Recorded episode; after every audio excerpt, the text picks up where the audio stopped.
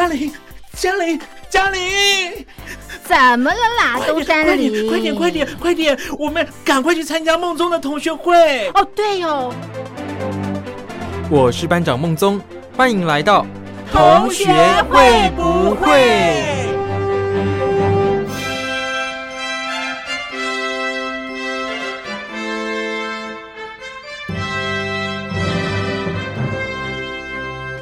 ？Hello，各位小伙伴，我是苏燕。很快的时间又已经到了三月份啦。那一般而言啊，三月份就已经算是春天了嘛。可是我觉得好像还是呃天气蛮冷的耶。可能是春天有一种给人家一种嗯乍暖还寒的感觉吗？反正呢，就是不会一直让你觉得，嗯，好像是可以穿着薄长袖啊，或是甚至有些人比较不怕冷，他就会穿短袖嘛。我觉得，诶，对我来说好像还没到这个时候耶。我平常都还是穿着稍微有一点厚度的长袖啦，那外套更是不用说啦，一定要带着的，因为有时候在办公室啊，坐着坐着，好像突然就会冷起来耶。你们也会像我这么怕冷吗？因为我看我身边有些同事啊，他们都已经开始穿着薄长袖了。我觉得，诶，好像有点羡慕别人这么不怕冷呐。虽然说啊，现在已经不用到就是穿羽绒外套啊，然后带暖暖包这样啦，可是我还是觉得有点冷，有点凉啦。尤其是早晚的时候啊，现在可能还是处于一个温差比较大的时候吧。希望各位小伙伴们呢，一定要注意身体，注意保暖，千万不要大意了，反而就感冒，那就不好啦。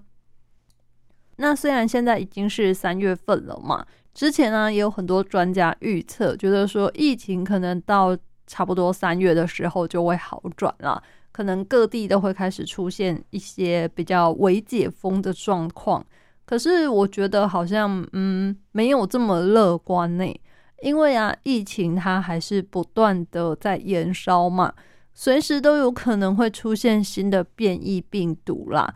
大家还是不要掉以轻心哦。那不晓得你们都打完疫苗了吗？如果还没去打疫苗的小伙伴们，一定要记得赶快去打疫苗哦。我现在呢，也都会呼吁身边的朋友啊，如果他们就是打完第二剂啊，还没有去打第三剂，我也会问他们说：“哎，你的时间到了吗？”如果已经到了可以打追加剂的时间，要不要赶快上网预约啊？不过呢，还好我身边是没有那种坚决不打疫苗的人啦。可能是因为诶年轻人比较多嘛，大家可能就是还是会担心啦。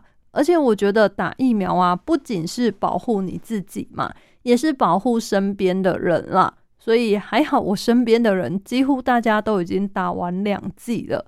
那接下来呢，就是要拼拼看第三季的普及率了啦。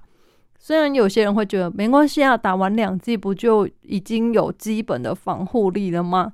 但是啊，现在根据研究嘛，打完两季之后，好像只有一个基本防护力，而且时间就是过了一段时间之后啊，它就会下降到呃蛮低的，可能会对你的保障没有那么高，所以我们才要再打第三季这样。那希望大家呢，一定要记得再去打疫苗啊，不要浪费了前两剂嘛，对不对？当然啦，也希望说这个疫情可以好转啦，因为啊，也有人在预测说之后会不会变成说，呃，可能有点像流感吗？我们可能每年都要再重新打一次疫苗啦。但是啊，我自己是觉得应该不至于这样吧，没这么夸张吧。但是啊，因为现在这个新冠肺炎。它实在是一个太新的东西了，那我们也不晓得之后对它人类会不会产生抵抗力啦，或者是说呢，它会不会变成说比较和缓啊，可能致死率比较低一点，那我们可能就不用这么紧张。这样，反正就是疫情已经延烧两年多了嘛，但还是好像都没有说可以让大家安心的。完全可以，就是那放着不管它好了，好像也没到这程度嘛，对不对？于是呢，现在就只能专家们说什么，给我们什么建议，我们能做的就尽量去做吧。还是提醒大家啦，打完疫苗之后呢，一样要记得戴口罩，然后勤洗手。如果有在公众场合啊碰到什么东西呀，或是从外面回家之后，还是要记得洗手啊、消毒啊，千万不要就是没有消毒之后你就开始吃东西呀，或是什么摸眼睛、摸鼻子啊，这样就不好喽。那不晓得大家知不知道哦？就前阵子啊，就是大概在过农历新年的期间呢。台湾有一度是发生有点诶缺蛋的状态啦，就是鸡蛋缺货这样。可是啊，我觉得有一点意外啦，因为虽然我自己在北部啊，觉得好像真的有这个状况。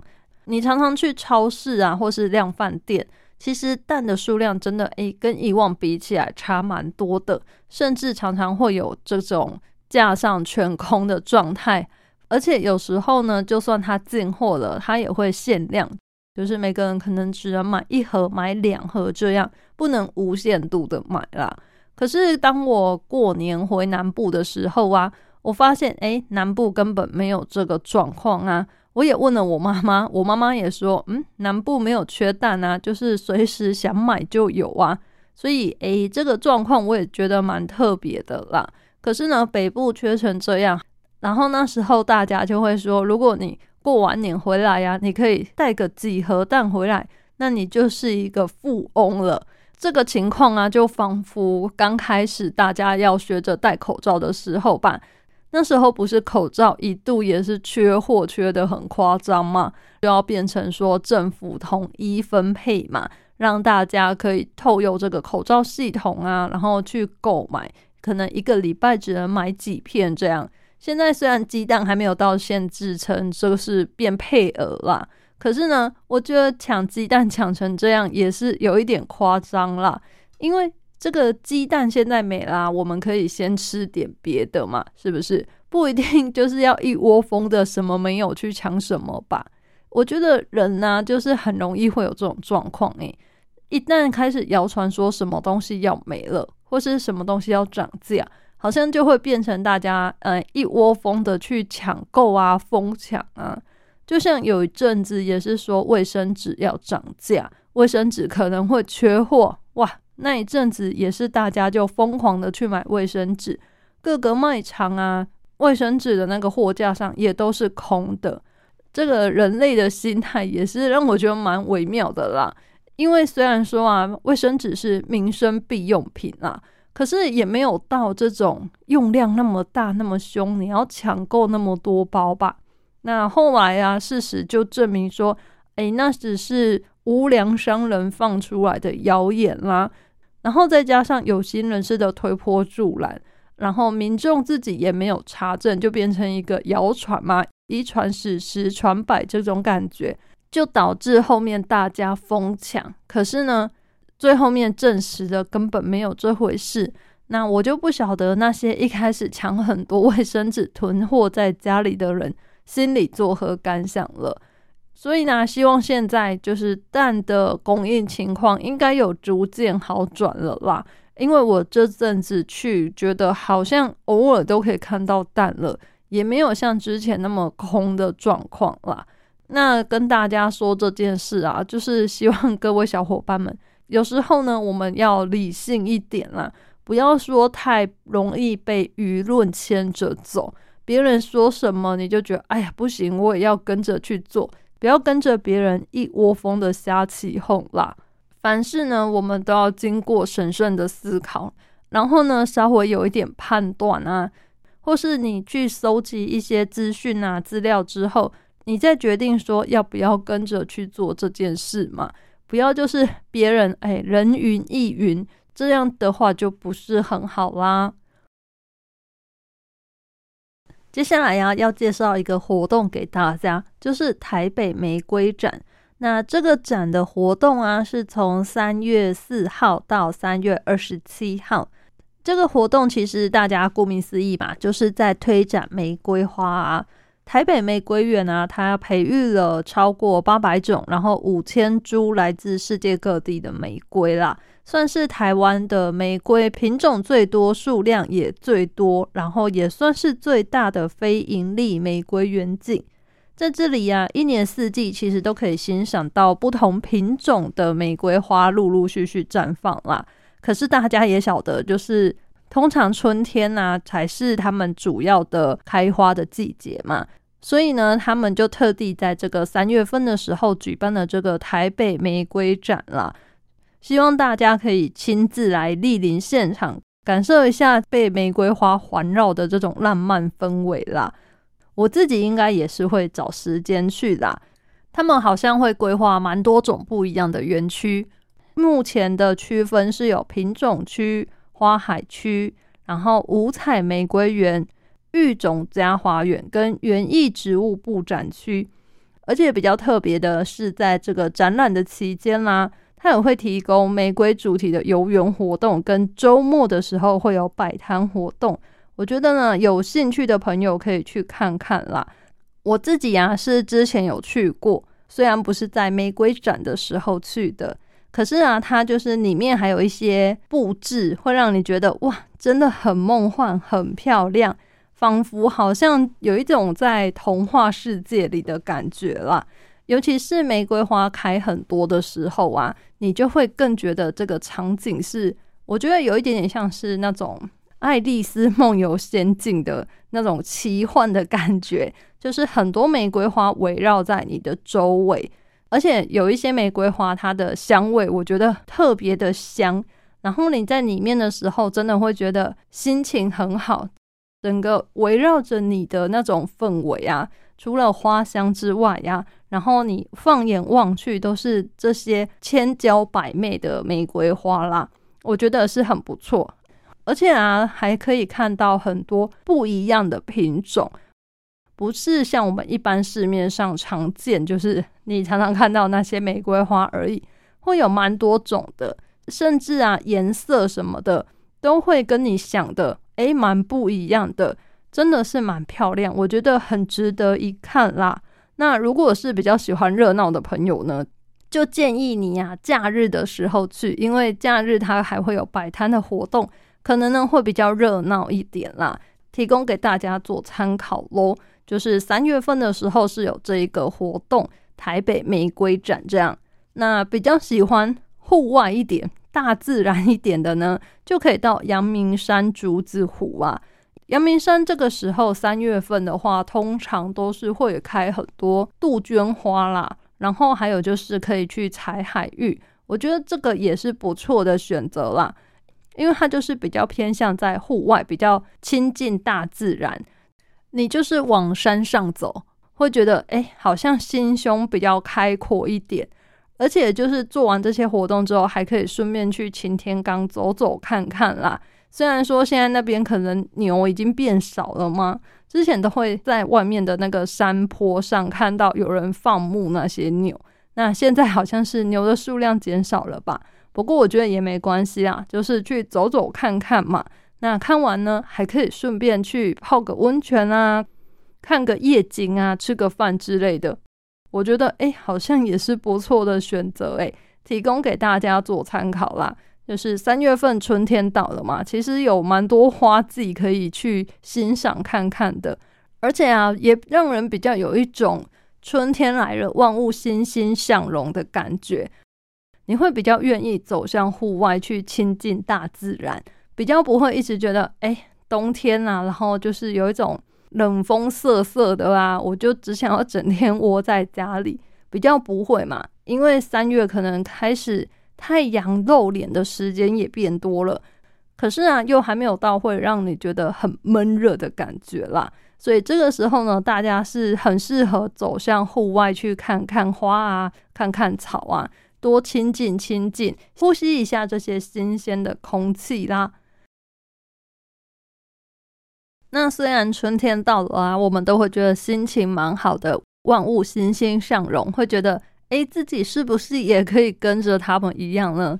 不过呢，我相信有些人现在是处于一个不太确定、很迷茫的状态。你可能呢、对未来比较没有明确的规划或目标，会在想说自己下一步不知道要怎么走啦。那今天的心理测验呢，就帮你准备了一个用颜色来测验看看，找出你内心最渴望的事情哦。说不定借由今天的这个测验，你就可以看清你内心深处的欲望，搞不好可以解开你生活里面有点呃不知所措啊，不知道该怎么做的这些疑惑哦。我们赶快来看看有哪些颜色可以选择吧。只要凭直觉选出最吸引你的颜色就可以啦。首先呢，一是绿色，二黄色，三橘色，四红色，五桃红色，六紫色，七蓝色，八湖水绿色。你想好了吗？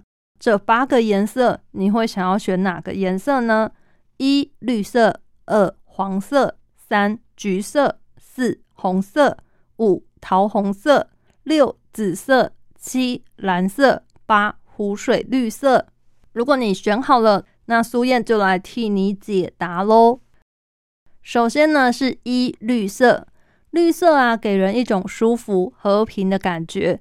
最近的你可能生活压力比较大，不管是工作还是家庭，你都渴望可以得到休息，然后想要安稳平静的生活。可以和身边的人和平相处，特别是和你的家人，你不愿意再跟他们发生冲突或争执了。再来呢，选择二黄色，选择这个颜色的你啊，先问一下自己，最近是不是看到什么都想买呢？黄色啊，代表你内心渴望金钱，你想要赚更多的钱，因为最近你的物质欲望越来越大了。你想要疯狂的购物，但是呢，又想要有一定的储蓄，处于一个有一点矛盾的状态了。再来呢，选择三橘色，选择橘色的你，内心渴望一个邂逅。你可能最近在人际关系啊，或是在爱情上都有一点点苦恼啦，可能是关系停滞不前，或者是你可能有一点感到厌倦了。于是呢，你就想要有一个美丽的邂逅，来一个新的开始。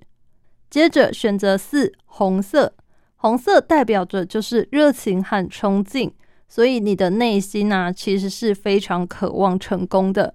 你希望可以获得权力和力量，可以在自己的事业领域上获得发展的机会，然后让你可以大展拳脚。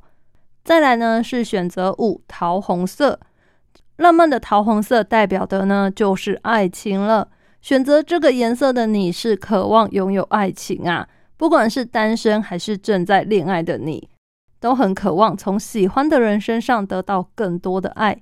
你最近应该是在想办法增加自己的吸引力，来获得对方更多的关注吧。再来呢是六紫色，选择紫色的你呢，内心渴望着一个奇迹出现。因为你是一个相信直觉和灵感的人，因此啊，在遇到问题的时候，你总是会期待这些无形的力量可以为你带来奇迹。可是这个可能只是你逃避现实的一个借口罢了。所以选择紫色的人呢，可能要认清现实啊。接着是七蓝色，选择蓝色的你呢，内心渴望宁静，你希望可以完美的完成很多很繁重的工作。然后获得更多独处的时间，享受内心平静的时刻，并且很渴望自己可以成为一个冷静从容的人哦。最后呢，是八湖水绿色，选择湖水绿的你，对现状是感到不满的，你内心渴望新的人生路，并且啊，你希望可以改变现状，凡事都求变的你，此刻希望出现新的挑战或是冒险。同时啊，你也是很希望可以保持活力，继续迎接未知的事物哦。今天的心理测验呢，借由你选择的颜色来看看你最近迷茫或是渴望的东西。不晓得大家觉得这个心理测验准吗？我觉得还蛮准的诶，欢迎你们来信跟我分享哦。一般邮件可以寄到台北北门邮政一千七百号信箱。电子邮件可以寄到 lily 三二九 at ms 四五点 hinet 点 net，l i l i 三二九 at ms 四五点 h i n e t 点 n e t，只要写同学会不会苏验收，我就能收到你们的来信啦。那其实啊，我们每个人或多或少都会有对未来或是对现在啦。感到很迷茫，不晓得该怎么做才好的时候，有时候可能是工作上会觉得有一点无力，又或者是你面临了一段感情、一段关系，你会觉得好像不晓得该不该继续。甚至学生族群，我相信也会有这种时候吧。你可能就是很努力的念书，可是呢，念一念你会觉得，哎，我这么努力念书到底是为了什么呢？难道我以后的工作会跟读书有关吗？或者是你会觉得读书好像都是呃为了别人在读啦，不是为了自己？那为什么要这么辛苦的做这些事情呢？我相信每个人啊都会有感到迷茫的时候。那这个时候，我觉得最好的办法呢？就是休息一下，真的，有时候呢，我们把自己可能逼得太紧了，而且受到现在功利社会的影响吧，我们会很期待，就是你做了什么事，然后会有什么回报，或者是我做了这个，那可以造成后面什么样的后果，所以我们现在很难接受说我去做什么，但是呢，我一直看不到他有所回应，有所回报。或者是我不知道我做这个对之后有什么用。如果说你做了 A 会得到 B，那你一直看不到那个 V 出现的时候呢？其实我们的内心就会很茫然，很不知所措，会怀疑说我这样做对吗？还是说会不会我这样做之后，其实根本也得不到那个 V 呢？那这个时候啊，就是休息一下吧。我觉得呢，不要把自己逼得太紧了。有时候我们休息一下，在中间稍微喘口气，就是呢，可以在这个旅途当中坐下来喝杯茶吧。我觉得呢，凡事啊，总是会有它该发展的轨迹啦。可能就是比较接近人家说的“船到桥头自然直”吧。你可能现在会觉得，我不知道为什么要继续做这件事，可是有可能做着做着，你就会突然发现，哎。原来是有什么什么用意吧，或是像之前流行的电影《那些年我们一起追的女孩》里面呢，女主角沈佳宜说了一个名言，现在还是超多人在说的。这句话就是呢，人生有很多事本来就是徒劳无功的，大家听出来了吗？人生有很多事其实都是徒劳无功的啦。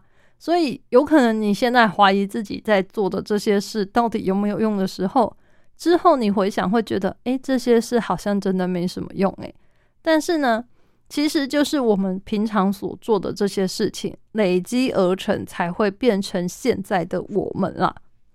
所以，如果有时候你感到有点累了，不晓得自己为什么要付出这么多，要做这么多事情，可是看不到结果，看不到回报的时候，不妨呢，就放过自己吧，让自己可以稍微的休息一下，喘口气。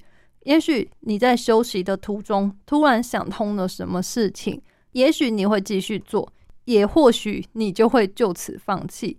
但不管怎么样呢，我相信你都可以在做这件事的过程当中啊，得到一点什么，得到一些跟你想象中不一样的东西，也不一定。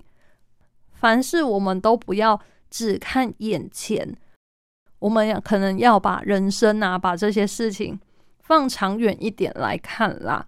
不要只觉得说，哎呀，我现在做这个，比方说学生族群就会觉得，我现在念这些数学又没有用，以后出社会还不是只用到加减乘除？除非你是要走学术路线，或是要做会计师嘛，不然呢？你现在学这些函数啊，然后微积分啊，到底有什么用呢？我试图证明了这些证明题，然后呢，又怎样呢？难道我出社会之后还会用到吗？哦，当然是不会啊。可是呢，难道我们会因此就不去学习了吗？我觉得也不至于到这样啦。如果我们的人生是这么的功利的话，那好像就没有什么别的趣味了吧。你可能现在不知道你学这些要干嘛，可是总有一天你会发现说，哎，原来那时候啊，你可能学证明题只是在训练你的逻辑，训练你的列举能力，不一定啊。我们不能够只单看说学了这个有什么功用嘛？我们可以想想，或许它有别的用途啊。就像念中文啊，念文言文，也很多人会觉得，哎，念文言文干嘛呢？现在的社会不都讲白话文了吗？文章啊，我手写我口，不是现在也都是写白话文吗？干嘛还要学文言文呢？可是学了文言文，可以让你更加的了解语言的优美之处，或者是可能一个字它会有很多不一样的意思。那在不同的时候，他们可以用在不同的地方上。我觉得这对我来说也是一个挺有乐趣的事啦。不晓得各位小伙伴们有没有这种感觉呢？所以呢，希望大家有时候可能生活之中太辛苦，你觉得自己真的太累太累的时候啊，呃，不要急着去得到什么结果，你可能需要的只是休息一下而已啦。或者是说呢，你可以去找找看别人比你在这方面更有经验的人。他们在当初跟你一样经历这些事情的时候呢，他们是用什么方法来排解啊？用什么方法来消除他们心中的疑惑的？我觉得都可以试试看啦。那在节目的最后呢，就祝福我们的小伙伴们能够每天都拥有好心情哦。那如果今天你的心情不太好的话，不妨就喝杯茶休息一下吧。我是苏燕同学，会不会我们下次再见喽？拜拜。